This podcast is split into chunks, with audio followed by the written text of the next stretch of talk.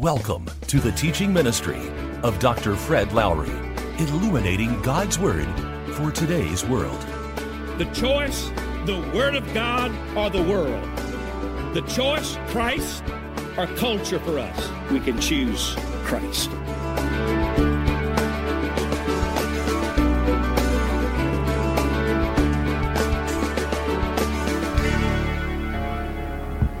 Thank you for the singing, and our hearts now ready to receive the Word of God. The book of James. We are finishing the book of James tonight.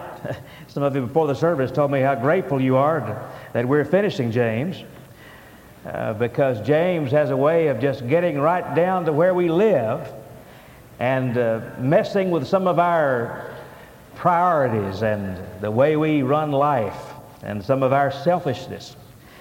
And uh, I, I want you to know how you've encouraged me, though, with your response to the book of James.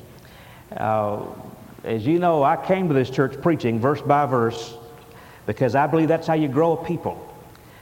Uh, I believe that if a people are grounded in the Word of God, I think that'll take care of just about every problem in a church. If we just get in the Word and stay in the Word, I think some things that have happened in the past will not happen in the future if we get grounded in the Word of God. Because you see, the Word of God just kind of it kind of lets you know how, what you can do and what you can't do, how far out you get and how what you can't do. A lot of things you see this cuts down on the on the the junk in our lives, and uh, when we get out of bounds, the Word of God just won't let us. The Word of God just won't let you act ugly. Uh, we, you know, and, and so the book of James, I think, is, has been the book that, that's kind of just come together for us. And we've realized the value of just what God's Word says and the difference it can make in our lives.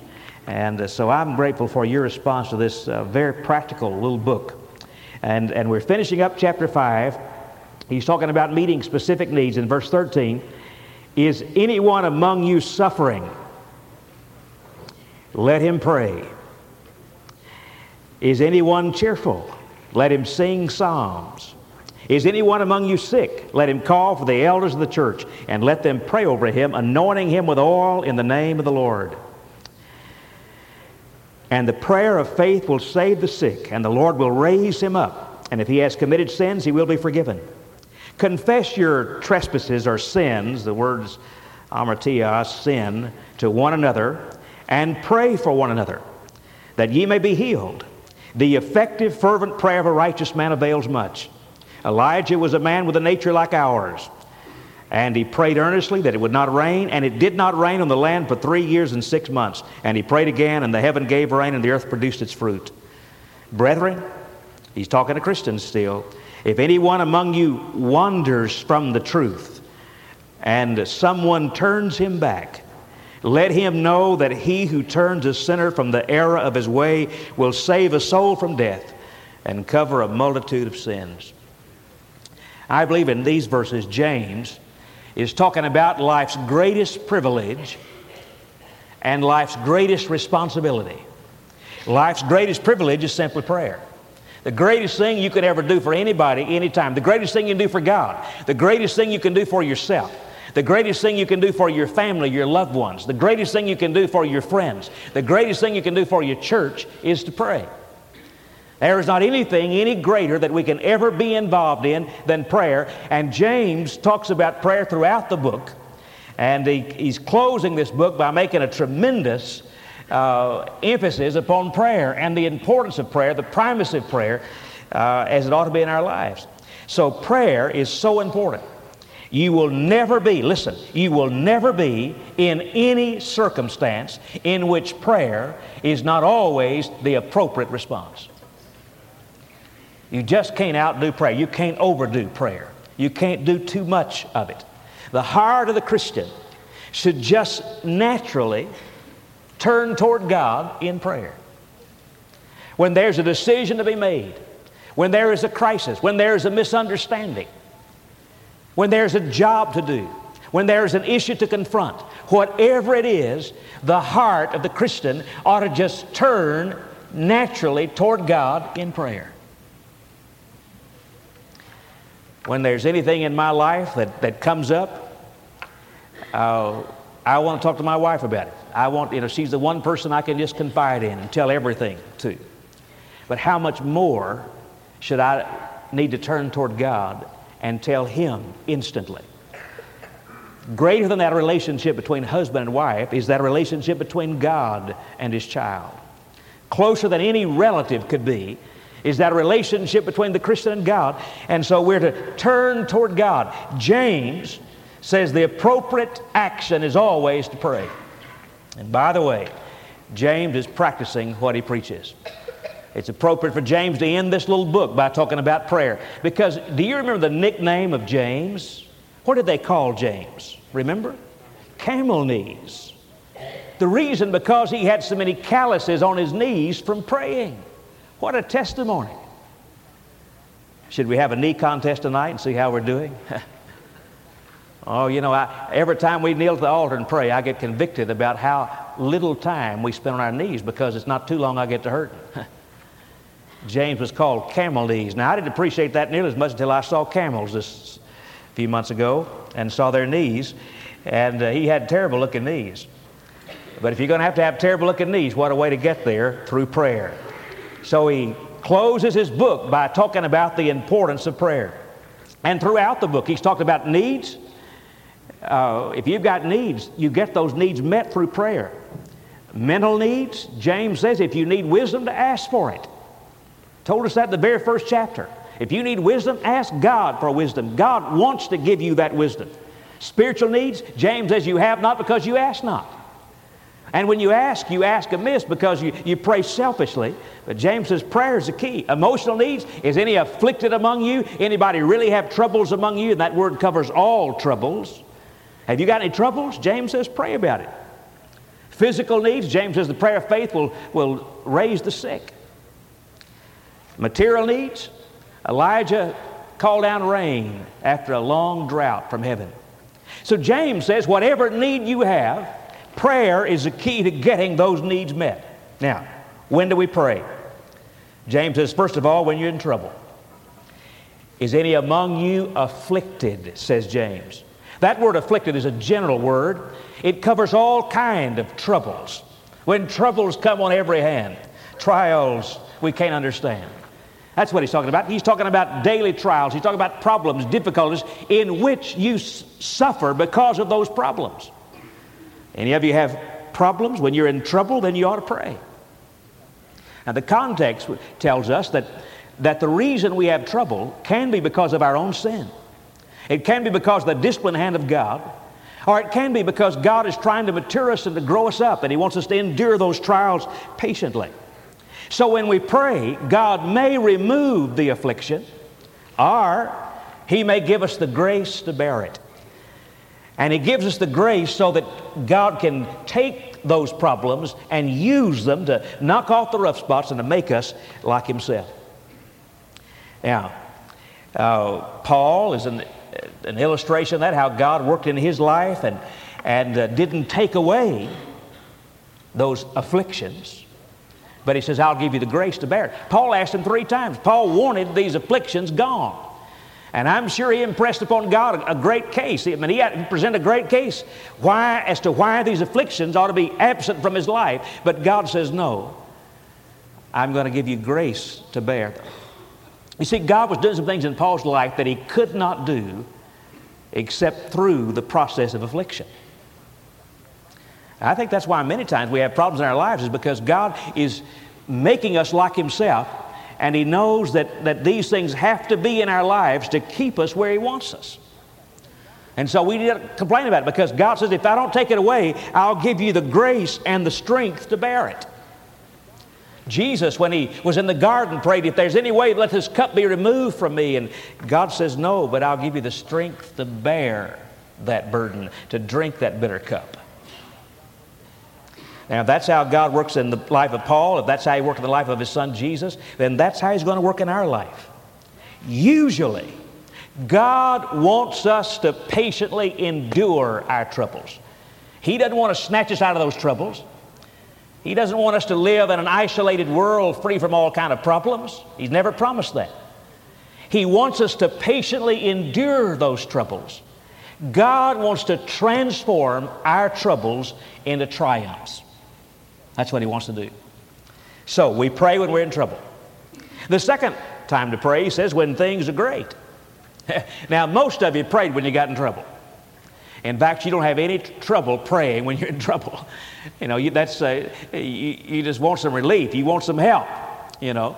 Uh, so most people can pray when, when they're in adversity. But how about praying when you're in prosperity? How about praying when things are absolutely wonderful? James says you ought not only pray when you're in trouble, but you ought to also pray when things are absolutely great. God is so good to us in that He balances our lives. He gives us some hours of suffering, and then He gives us some days of singing. You ever thought about that? You perhaps have had to suffer, but you suffered for a short period compared to your life. God has given you so many days free from suffering. He kind of balances it all out. But James says, when things are going great, that's a time to praise God, to sing psalms, to sing songs. Let just praise God for who He is and what He's doing in your life, and asking Him for wisdom to keep your life in the center of His will. So when things are wonderful, it's still a great time to pray and to praise God. That's why praise is a part of worship. We ought to just praise God, just lift our hearts in praise thanking God for His goodness and thanking God that things are well. That's the reason, you know, there's, there's something about the, uh, the heart that's just a happy heart and a happy soul wants to see. And uh, even people like me who can't sing, I go around singing when things, you know, uh, when I've just got a happy heart and a happy soul and, and uh, God is just so good, and, and I'll go around singing. And uh, sometimes I get, you know, depressed and discouraged, and, and uh, somebody upsets me, and things aren't going well, and I lose my song for a little while. And uh, I don't go around singing, you know, and then, and then I get the song back. Well, James is saying that when things are bad, when things are good, we really ought to pray. And that'll keep our heart right, that'll keep our eyes on God, and that'll keep the song in our heart.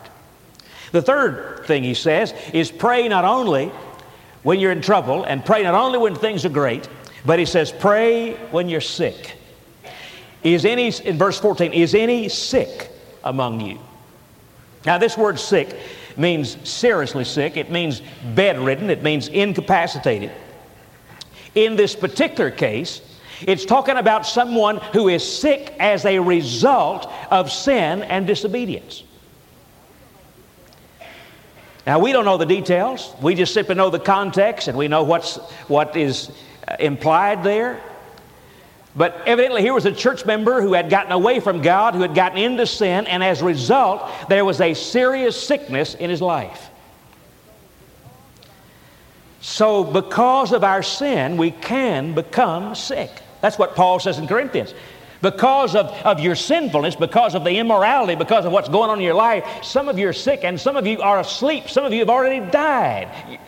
They died because of their disobedience to God. They committed the sin unto death. So James says when we're sick, we need to pray. Now, in, in talking about praying for the sick, he gives some guidelines. And the first one is he says that the person who's sick is to take the initiative and call for the elders.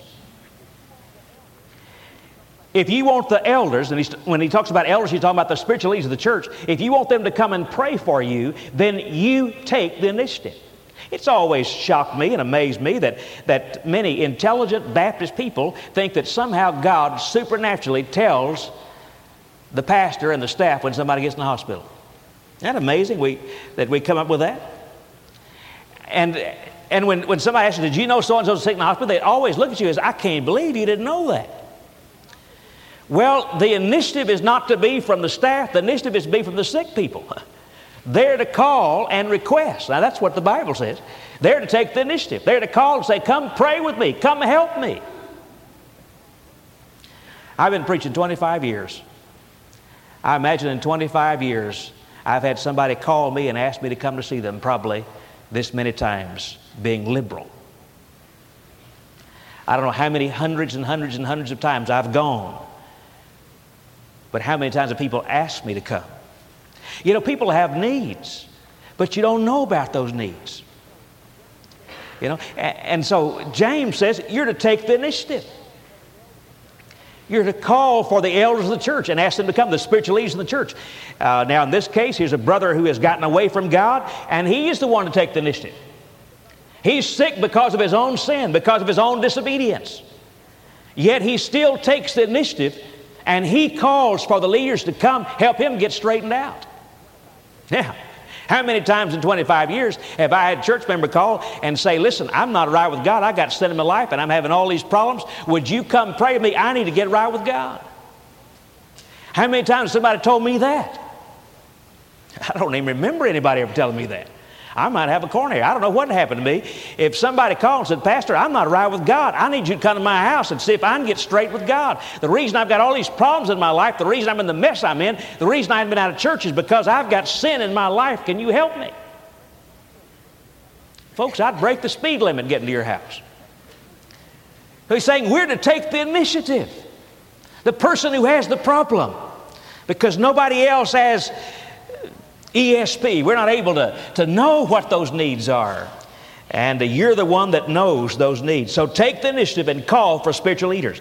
The second thing he says, you have the elders, when they come, do two things anoint with oil and pray.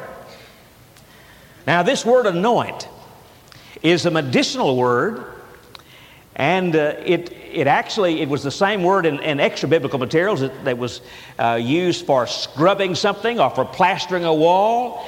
Uh, the word could be translated massage. Uh, in that day, oil was such a healing element. Uh, they, they used oil for basically all kind of, of wounds and sicknesses. Uh, oil has always been medicinal to a degree. So this word anoint uh, when you actually look at the word, it's talking, it's saying to rub something into the skin. It's a medical term. Now, because it's this word, many scholars look at this passage as not talking about ceremonial anointing. It's talking about medicine. The Good Samaritan poured oil and wine in the wounds of the wounded traveler. The oil was the medicine. So there are many, many scholars who believe that what this passage is teaching is that when somebody is sick, you need the best of medical help plus prayer. You always need prayer. There is never a time when it is not appropriate to pray. But with that, you have the medical help. And I praise God for medical science. I praise God for our doctors and our nurses and those who give themselves to, uh, to meeting those physical needs in the lives of people.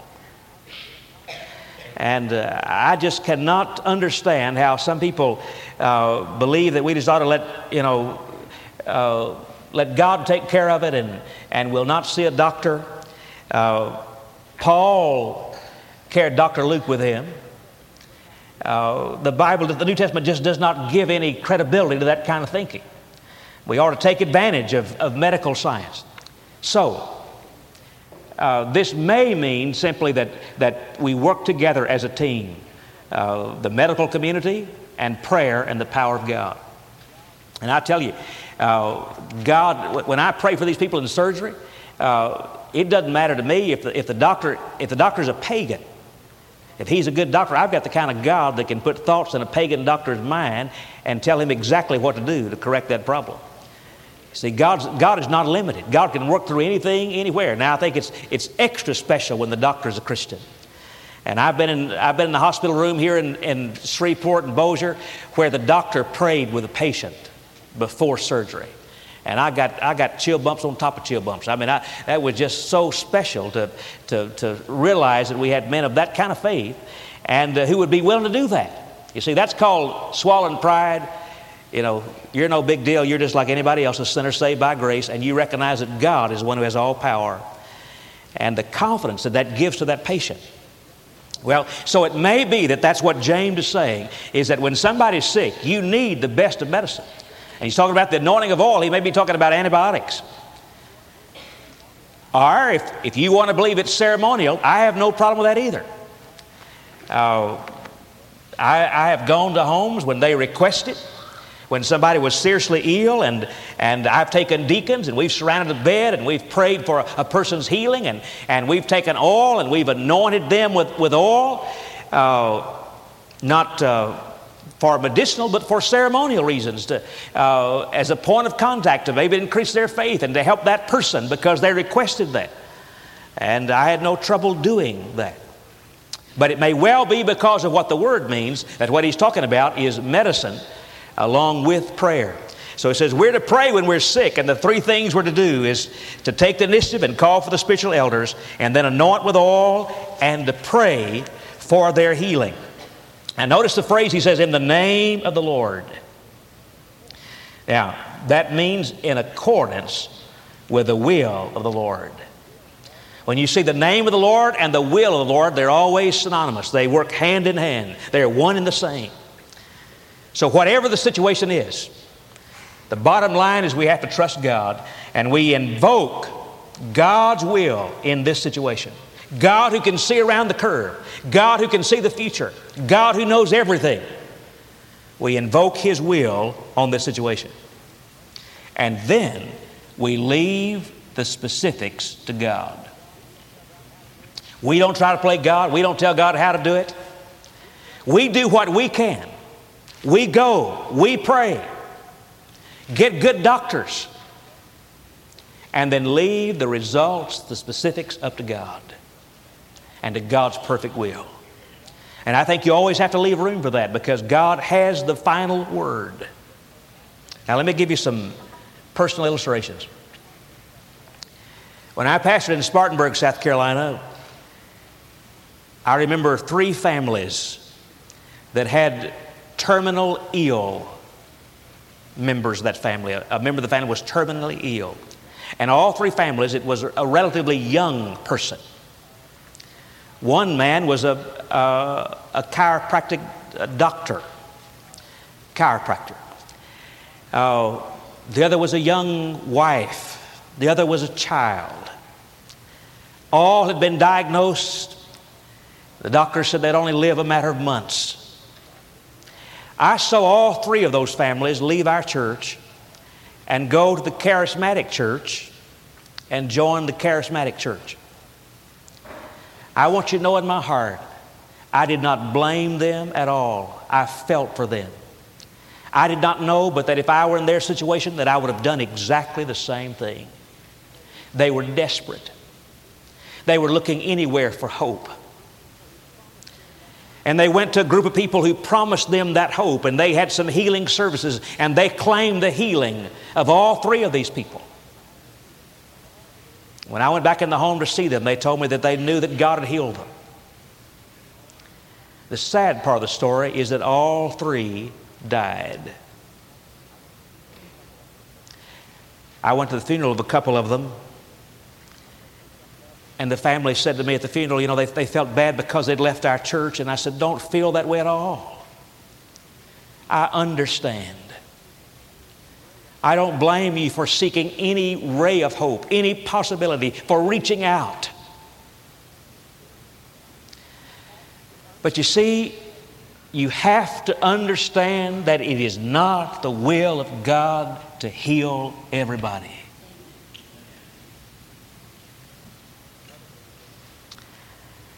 Another illustration that I've never told, I don't know that anybody knows this story. I think Brother Abels knows it. We had a young man in our church in Spartanburg in his early 30s. He'd been on a church staff, minister of music, and the church had some problems, and, and he'd, he'd come to our city to take a secular job.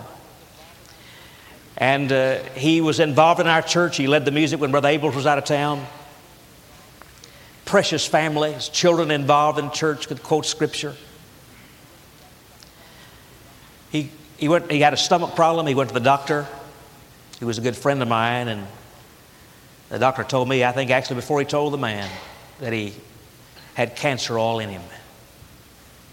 It was a traumatic thing. A young minister So much talent, a precious little family. Cancer. The doctor said, I doubt he'll be alive six months from now.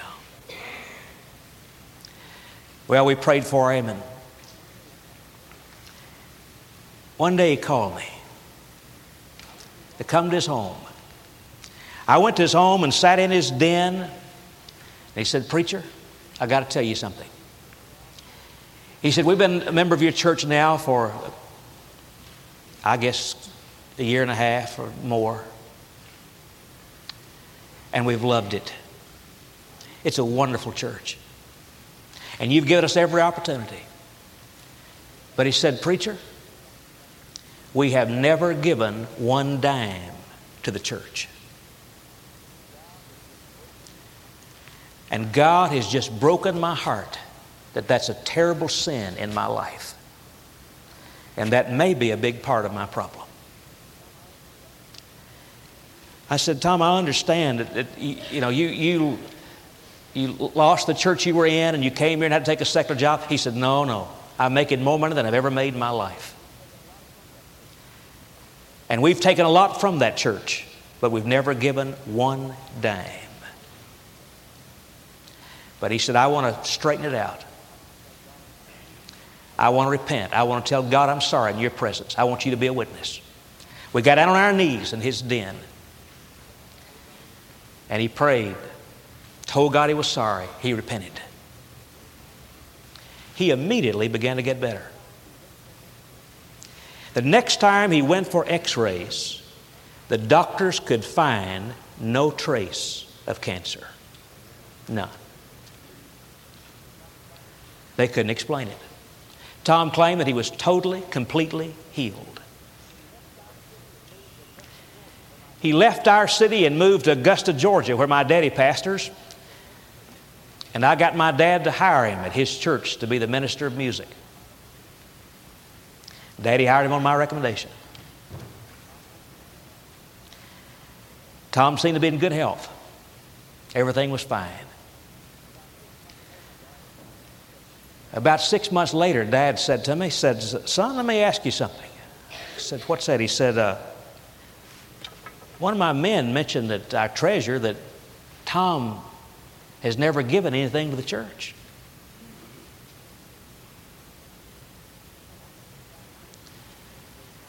Tom was there about a year. He never gave one dime to that church. He took a salary from it. He had a secular job. His wife worked. Not one dime to the church. A few months later, he became ill again.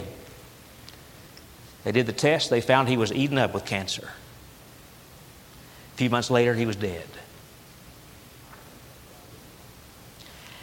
I'm not going to play God in his life. I'm not going to judge. But it seemed like his sickness was because of his sin. And God gave him an incredible opportunity a new start and a new beginning and a miracle. But selfishness had such a hold on his life that he went right back to that sin and it cost him his life. Now, that's what James is teaching about sin and sickness.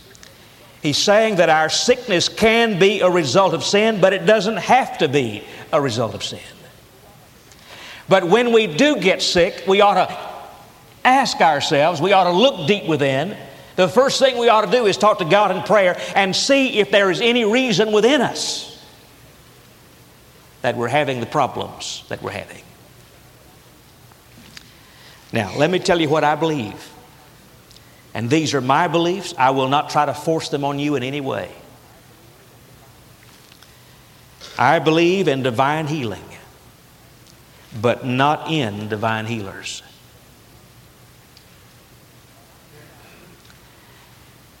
And I have tried. I've gone to some healing services. I went to Kathryn Kuhlman's service when I was having some physical problems. And I prayed for two three days before I went that God would give me a totally open mind. And I would ask God for a miracle of healing. I went to a Richard Roberts service. I believe in divine healing, but I do not believe in divine healers. I believe in faith healing, but I do not believe in faith healers. You don't need any more than Jesus anytime. Original sin produces in mankind sickness and death. That's the curse of sin. There's no way to get around it. The curse of sin, original sin, produces in mankind sickness and death. Sometimes there is a direct link between personal sickness and personal sin. Sometimes there is no connection between personal sin and sickness. A person can be sick and it have absolutely not one thing to do with sin or disobedience.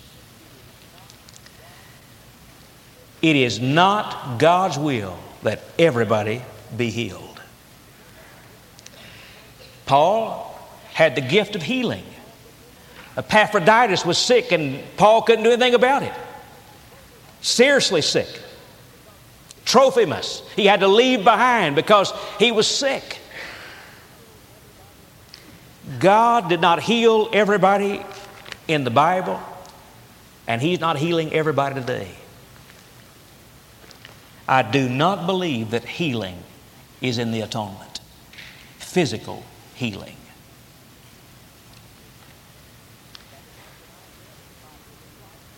That passage in Isaiah that by his stripes we're healed, that whole context is talking about spiritual healing. I do not think that all of our sicknesses have already been healed, taken care of, if we would just claim it. There's not any need for us to ever be sick. I do not believe that because the sin cursed world and a part of the sin is sickness and death.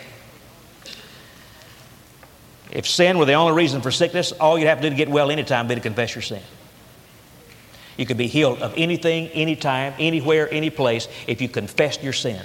If sin was the only reason for sickness.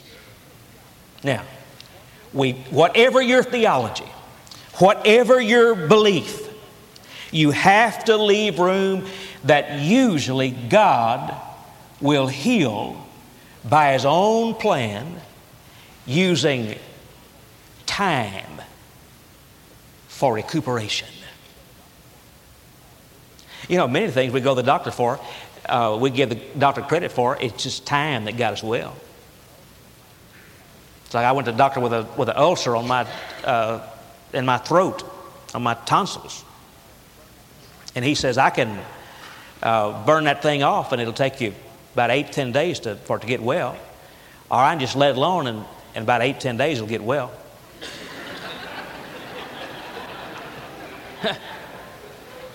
so I think there's a lot of that. It's just like a cold. I mean, it's just going to be a matter of days till you're going to get over it. And you can take all these things, but you might have gotten over it anyway. See, I believe in healing because I've been healed of a lot of things. I keep getting over all kind of things. You do too. I've had many healings. God will heal a few people instantly, dramatically, and He can do it. My friend, there's not anything God can't do. There's not any case too difficult for God. God specializes in the impossible. God can heal anybody of anything, anytime. I believe in absolute miracles, divine miracles. Nothing is beyond the power of God.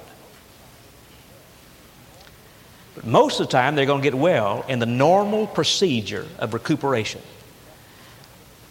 and the normal taking of medicine and getting help. Also, you've got to leave room for the fact that some are going to die. You can pray till you're blue in the face. You can get the best doctors in the country, and sometimes they're just going to die. I was at the funeral home this afternoon. A man, 55 years old, the brother of one of our members, uh, brother, John Webb's brother, was having a heart catheterization and died. And she was talking about the doctor calling and crying, saying, You know, could I have done anything to, to have prevented this? The family said, No, no. It was just one of those things. It, it, it happened. So some are going to die regardless. And some will have to live with illness. They're not going to ever get well. And they're going to be an example to victory in the midst of suffering. So, whatever your theology is, you have to leave room for those things. Not everybody's going to be healed. Some will be healed dramatically, some are going to die, some are going to keep the illness. Now, then he gives in verse 17 and 18 an example of prayer. And you didn't listen fast enough, my time's past gone. So let me just mention that, that he uses Elijah as an example of prayer. Here's a righteous man. And when a righteous man prays, it releases that power. And uh, he is an illustration of prayer power when he uh, stopped, the, when he called down fire from heaven and uh, he stopped the rain and then uh, they went three years and six months and then he called for the rain to come out of the heavens. But now, here's what he said James says, Elijah is a man just like you and me. Now, why did he say that? Because when you talk about a man like Elijah, we say, sure, he was a great prophet of God. Yes, I can expect miracles out of Elijah, but we're talking about me, my prayers. James says, Elijah is just like you. He's just like me. He's a man of similar passions. He's a human. He's imperfect. He's a sinner. He did not see miracles because he was perfect, because he was above sin. No. In fact, after he met there on Mount Carmel and he had that great victory and called down fire from heaven, Ahab, Jezebel got after him. He started running. He got depressed. He got discouraged. He wanted to die. Just like you and me sinful, imperfect. What James is saying is, you can have the same kind of prayer life that Elijah had.